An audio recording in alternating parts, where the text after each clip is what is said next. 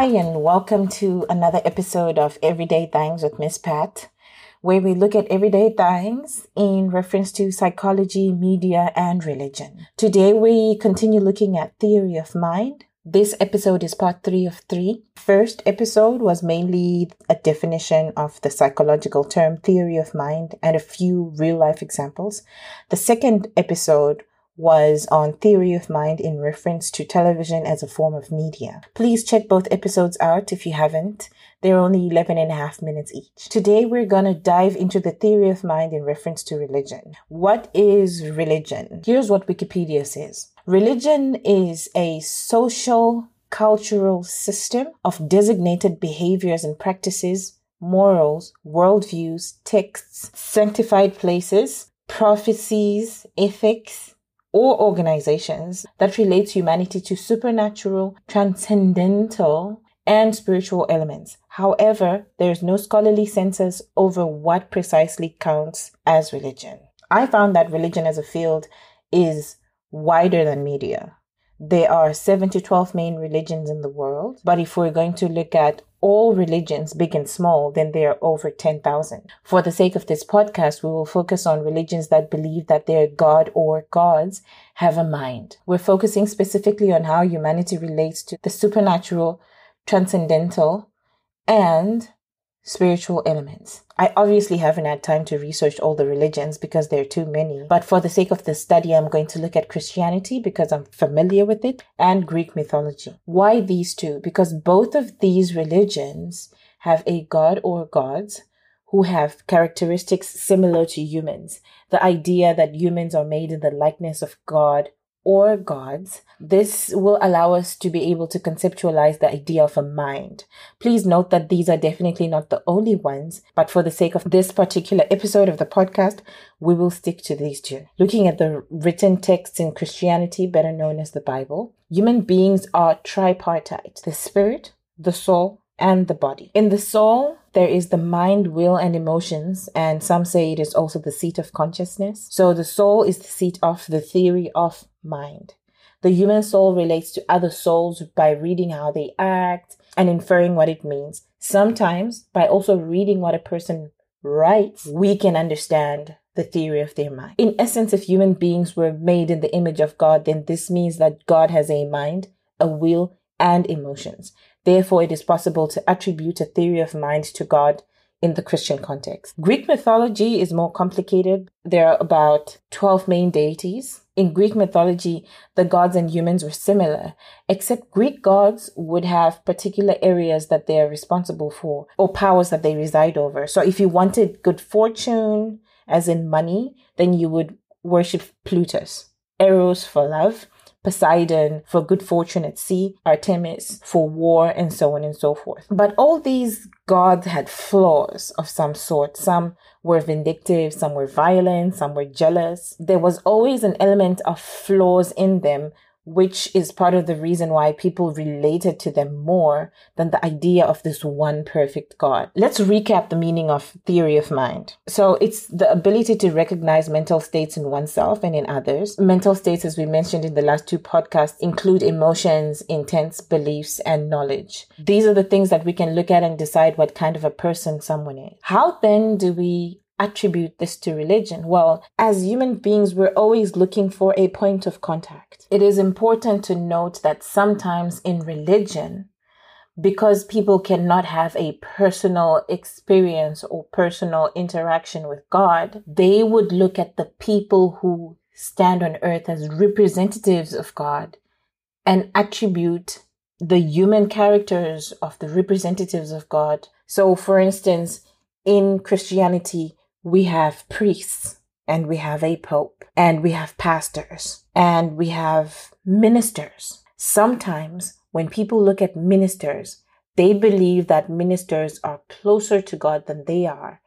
And so as a representative of God, they are supposed to have the same qualities as God. The unfortunate thing is that in a person's mind, they will create this elevated theory of mind of leaders in Christianity.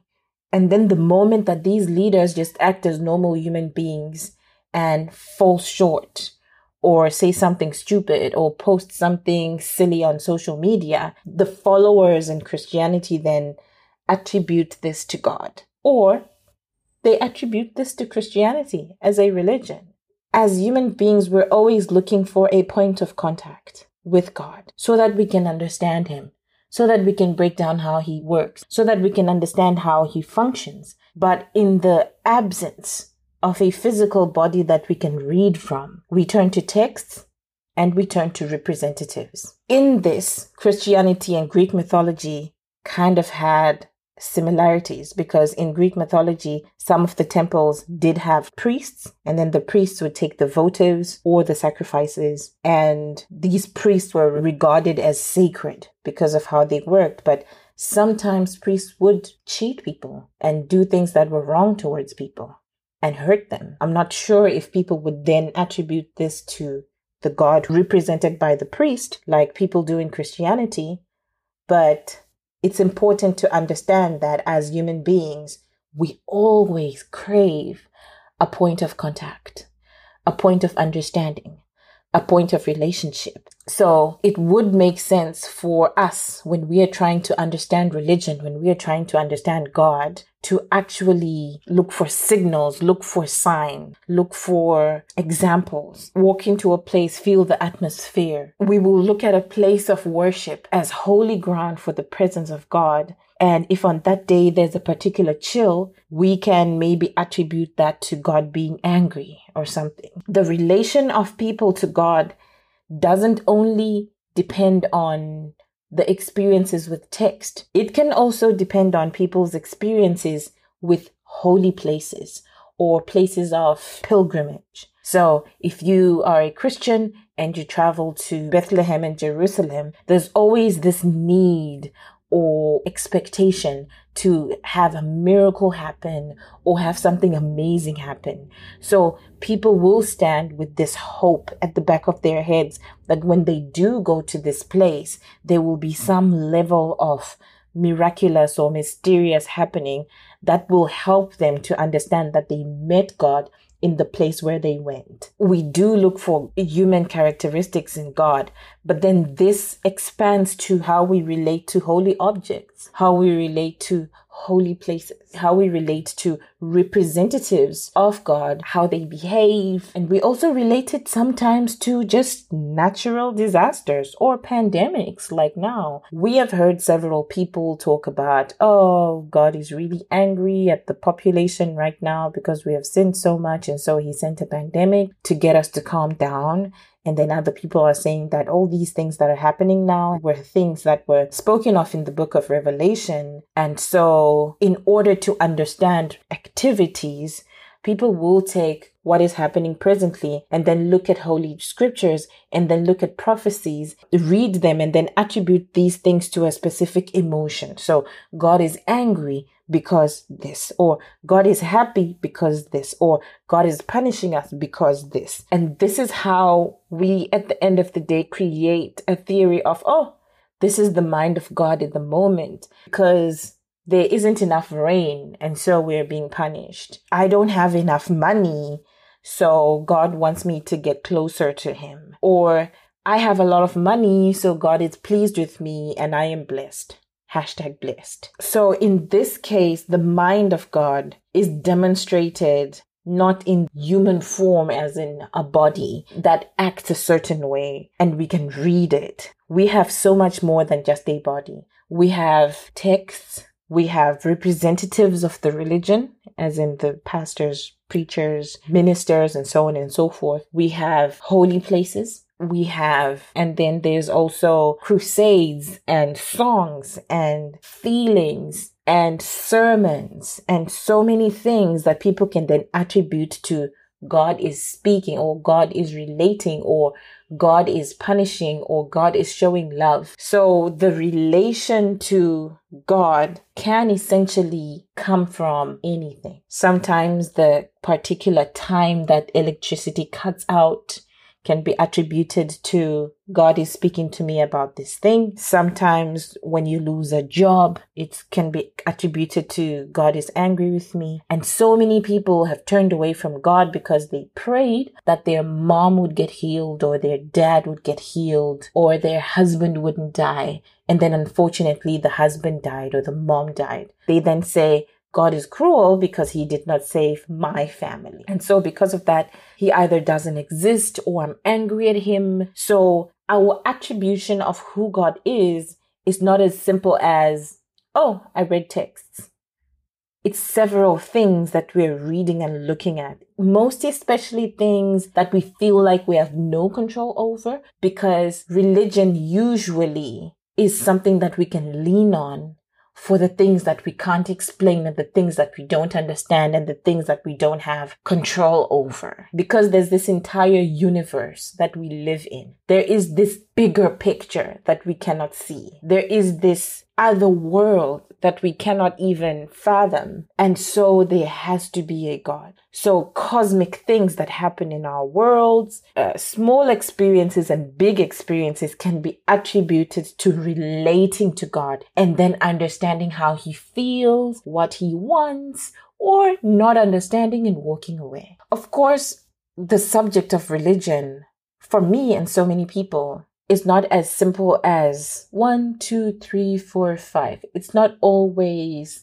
chronological. It's not always synchronized. There are several things that we try to put in order so that our minds can understand it. We will put organization in religion so that we know how to relate to it and we have codes of conduct. The point of me saying this is that as much as I cannot organize religion, in ordinary life, I also cannot organize religion in this podcast. So I'm going to quit while I'm ahead and uh, just say that theory of mind in religion in relation to God is not as simple as looking at emotions, thoughts, knowledge, actions, looking at texts. Attributions to how God is feeling and thinking can be picked from just about anything, from natural disasters to things working out at work, to who you marry, to how you understand the Bible, to pastors, to how mean people are treating you,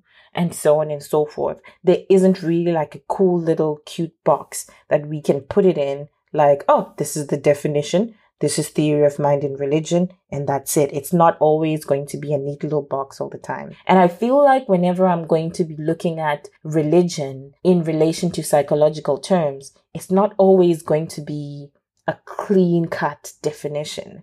Religion is personal, but religion is intrinsic. Even if I'm born into a specific religion, I have to then have a personal experience of it for me to be able to follow it. So because of that, I cannot ever explain religion in its fullness because I cannot ever get into the experiences of thousands of people and how they relate to religion.